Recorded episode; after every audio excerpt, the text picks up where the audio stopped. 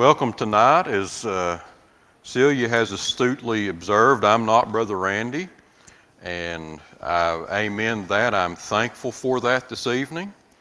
Um, that, that's funny. Okay. All right. No, uh, Brother Randy is spending some time with our students this evening, so I get the privilege of filling in for him tonight. Um, we have two handouts. There's a prayer list and a chart. Does anybody does anybody need either one of them, the prayer list or the worldview chart? Okay. All right. Well, the game plan tonight is we will study for about 30 minutes. Then about 6:30, we will stop. No matter how far we get, that's okay. Um, and we'll stop and we'll do our prayer list. And then about 6:45, we have a little uh, business matter to take care of. We had a uh, sent out a call yesterday for a short called meeting for messengers to the McMinn Meigs Association. The date slipped up on us, and this is the only opportunity we're really going to have to do that. So we'll uh, we'll begin, and if you'll turn with me to 1 Peter chapter 3. 1 Peter chapter 3. And I'm going to be reading verses 13 through 17.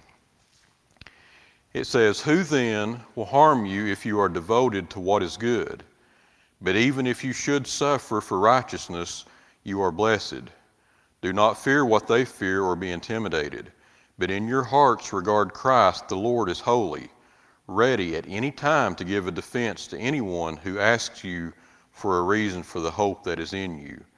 Yet do this with gentleness and respect, keeping a clear conscience, so that when you are accused, those who disparage you, your good conduct in Christ will be put to shame. For it is better to suffer for doing good, if that should be God's will, than for doing evil. Last week, uh, Brother Randy uh, talked to you about apologetics, and he kind of gave an overview of what is apologetics. And if you'll recall, he said that word uh, that we have here in verse 15 uh, to give a defense, that's the Greek word apologia, where we get apologetics. It's not that we're sorry for our faith, that we owe anyone a quote apology, but it's a defense. It's like if you were in the courtroom and you wanted Perry Mason or Ben Matlock on your side, this is the defense of your case. So, really, if you say to someone, I owe you an apology, what you're really saying is, I owe you an explanation for what I've done, not really so much saying, I'm sorry. We've kind of taken that out of, out of context. But it's a, it's a defense for the faith. And so, where last week he went into what is apologetics, Tonight, I want to look at why should we study apologetics? And the reason is not everybody believes like we do. There are many different worldviews, and this chart that I've handed out tonight, we, we probably won't go in detail over the whole thing. It is by no means exhaustive. It's just a good overview of each of the major worldviews. And we'll kind of look at some of these and see um, basically what we're up against. And what I have found oftentimes is those who are not Christians, when you're talking to them and they don't believe in God or they believe in this thing or that thing, this Eastern way, they are better prepared to defend what they believe than what we are to defend what we believe. And it's, it's really sad that, that we, a lot of times as Christians, can't articulate what uh, Paul or Peter says here as a defense for the hope that is within us. We have the hope within us, but then we have trouble defending it. And it's also good to going into verse 16 that we do it with gentleness and respect, we don't want to get in an argument. We want to very calmly you know, say this is what we believe and use Scripture. We need evidence to go with it sometimes to break the ice, but then Scripture becomes our main um, main defense in all things apologetic. So what we're going to look at, we have, let's see, one, two, three, four, five, six. We have eight different worldviews, and we're going to ask seven questions of each one. Uh, the questions are going to be what is prime reality, the really real? So, what that is, is according to this worldview, what is real? What, what's real? And that reminds me, does any, can anybody define for me what a worldview is? It's real simple. It's how you view the world. It's how you view the world. So if we are viewing the world through a biblical worldview, that means that we are using the Bible by which we see everything in the world, interpret what's happening. That's like when we see things that are happening that remind us of end times prophecies, then we look at that and know that this is a potential sign of the time. Now, if I look through my glasses, I can see pretty clearly everyone that's in here. But if I take off my biblical worldview, things in the world around me aren't quite as clear. Um, I won't say you all look better this way, that wouldn't be very nice, but it does cause my view of the world to be fuzzy. So that's why we need a good biblical worldview. So we're going to ask what is really real? What is the nature of external reality, that is, the world around us? That's everything that's not us, that's everything around us. Then, what is a human being? Why is it possible to know anything at all? What is the meaning of human history? What happens to a person at death? And how do we know what is right and wrong? So let's start with Christian theism, which I hope every one of us in here subscribes to this worldview. This is our basis for comparing the rest of them. This is biblical Christianity, and it's uh, theism because it we we're talking about the true God, the Trinity. So we are a theistic um, religion. So in Christian theism, we believe God is infinite, personal, triune, um, transcendent, and immanent, omniscient, sovereign, and good. And to describe God, we could just keep going on and on, but these are the basic tenets.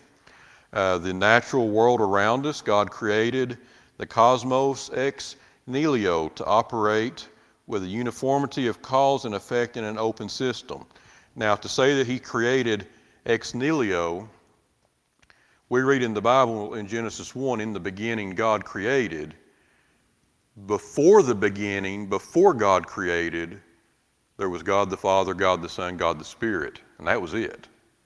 So in the building, He created, or in the beginning, He created out of nothing. It's just like I could go outside and take a water hose and uh, go on the playground and make a mud puddle. I can make a mud puddle. I could possibly even say, well, I can make water if I have the right mixture of hydrogen and oxygen. But I can't make hydrogen.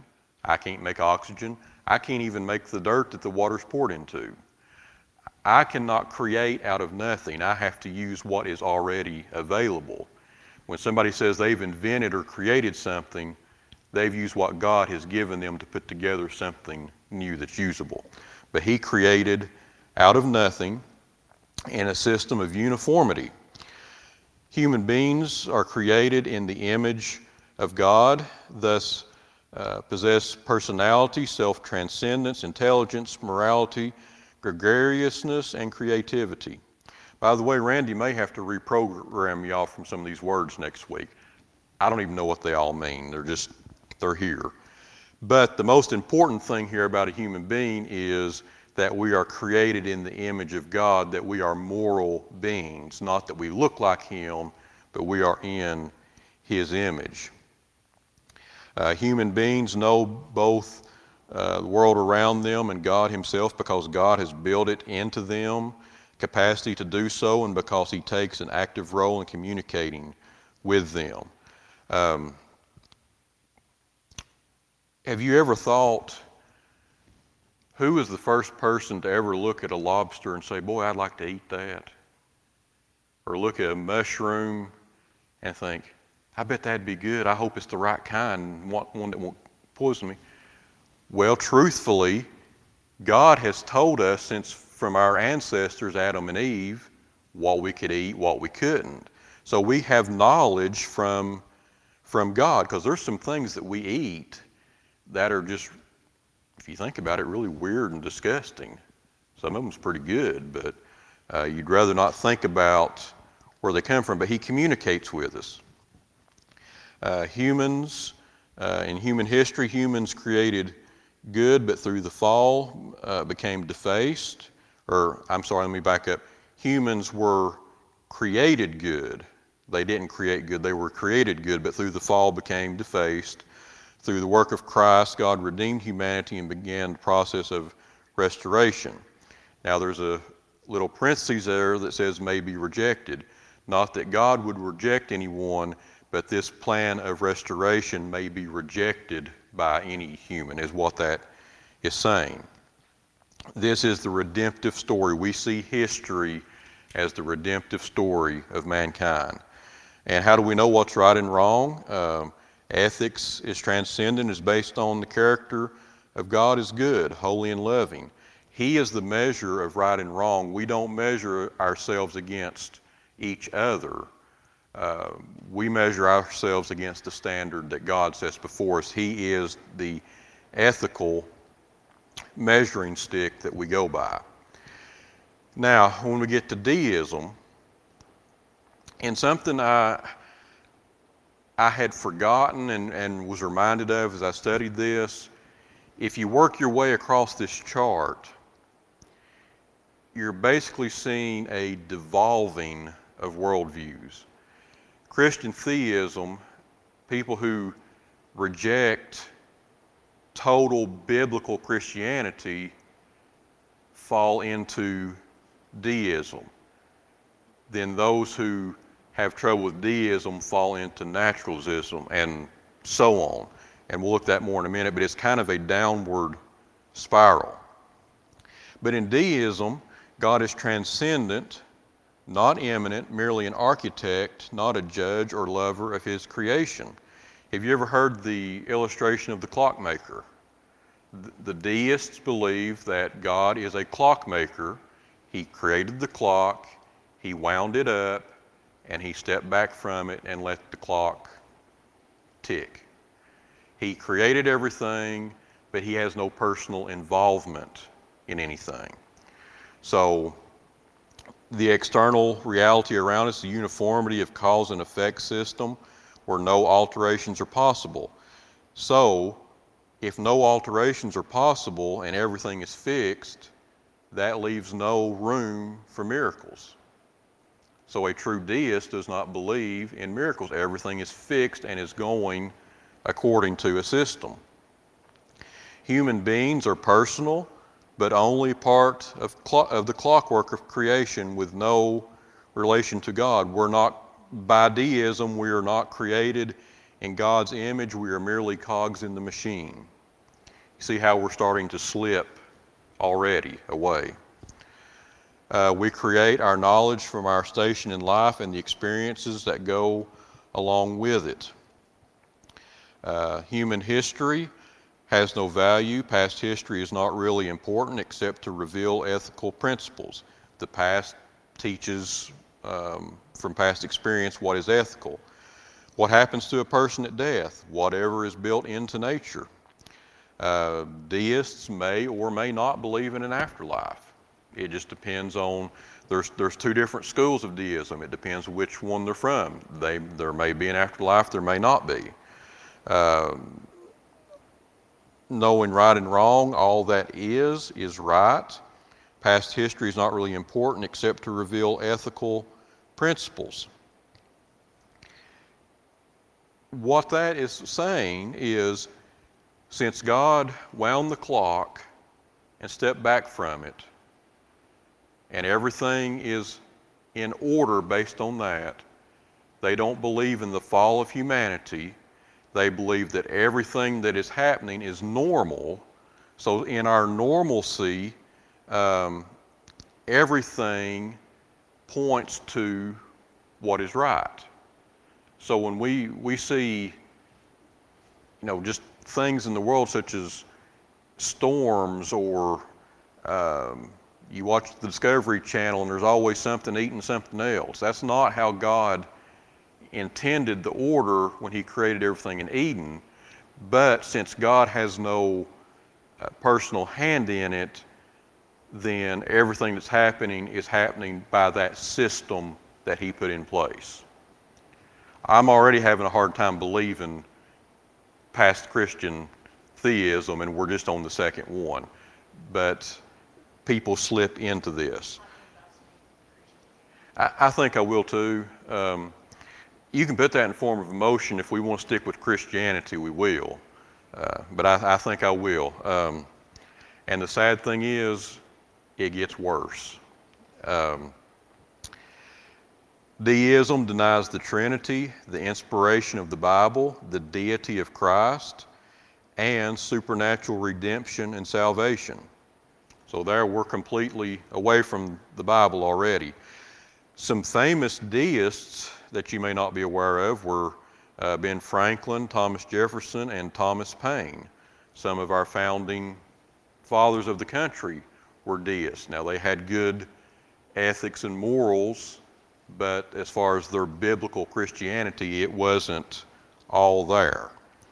Uh, all right, now I'm going to try to hurry. I'm already uh, back, uh, further than I should be. Okay, deism. From deism, those that can't um, can't handle deism, which is a an attempt to see in, in Christianity we accept the unexplainable as either miracles or acts of God or whatever. Deism tries to explain the unexplainable, but it fails in doing so. So then you slide down into naturalism, which says if we can't explain something, we just haven't found the answer yet. That means that still it's based on knowledge. So matter or the cosmos exists externally. Uh, that's all that there is and all that ever will be.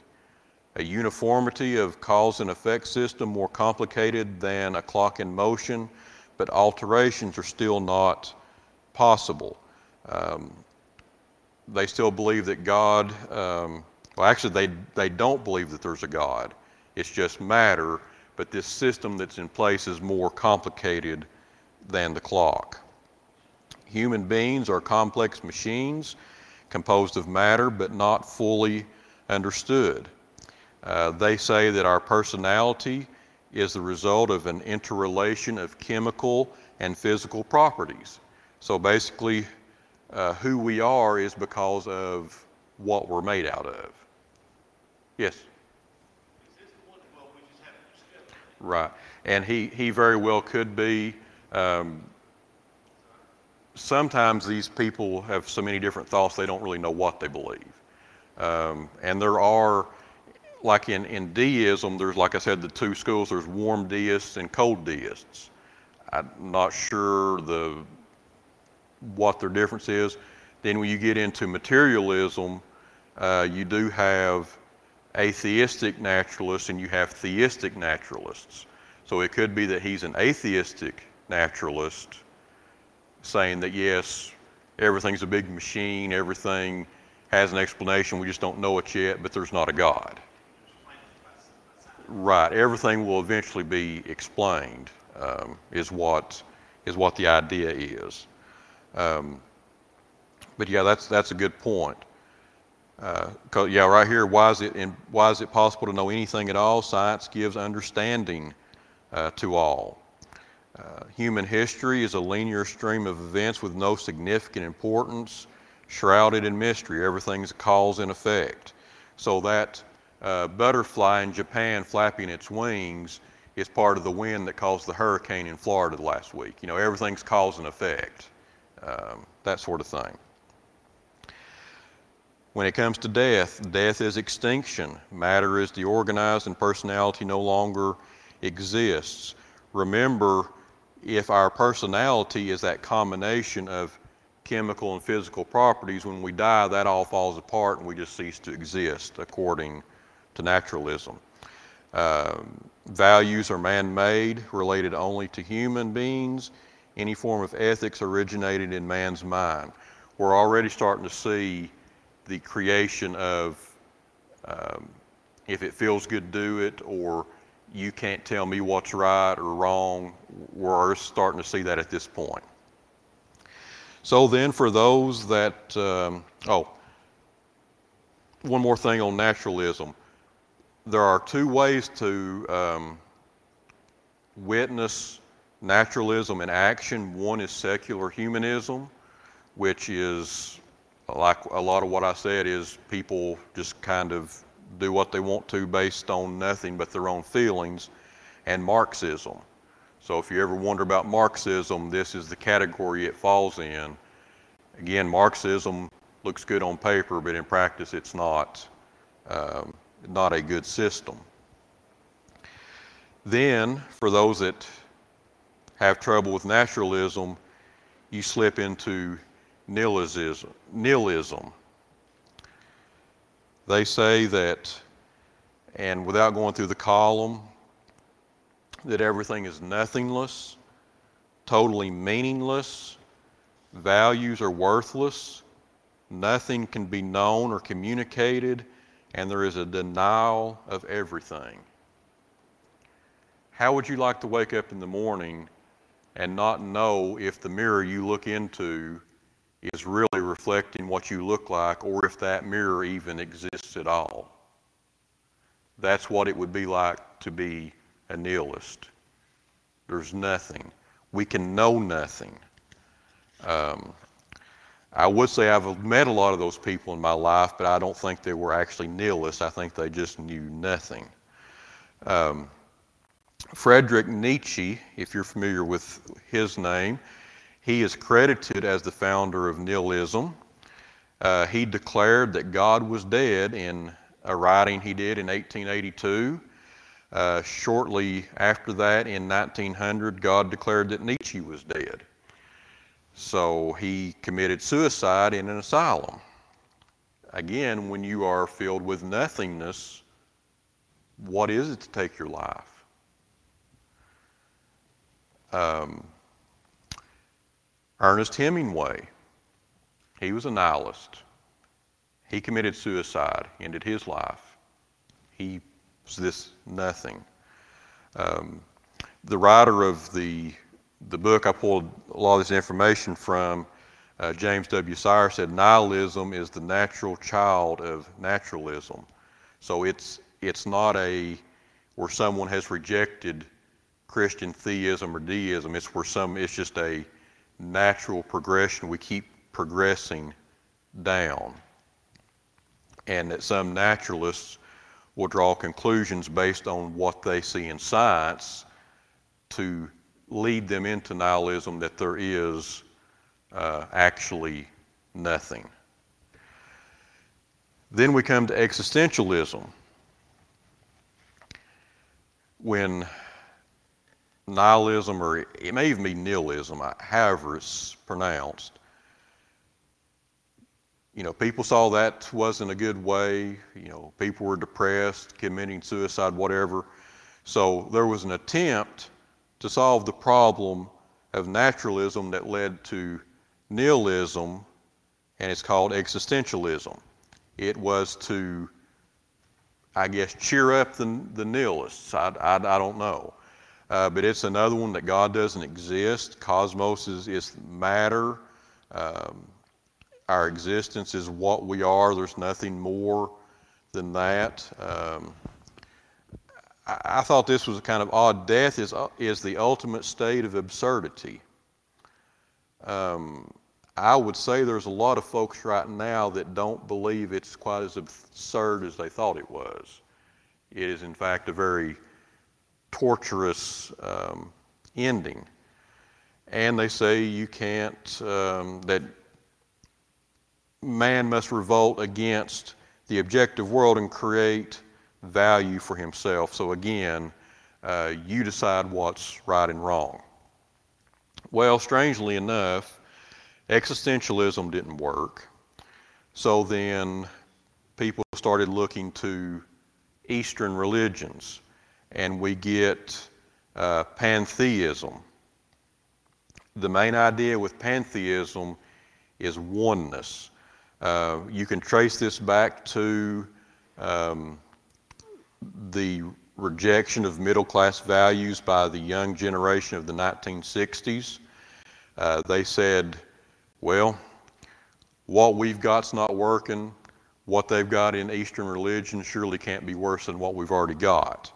So we started seeing Hinduism, Buddhism, uh, the idea of karma and reincarnation. We still see a lot of that today. But everyone is a God.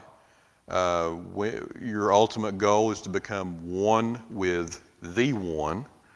Um, you, in, in, death, it's um, the end of the individual existence as you become one with everything else. And um, history runs in a cycle. And that's where they get a lot of the reincarnation ideas. Everything just runs in a cycle.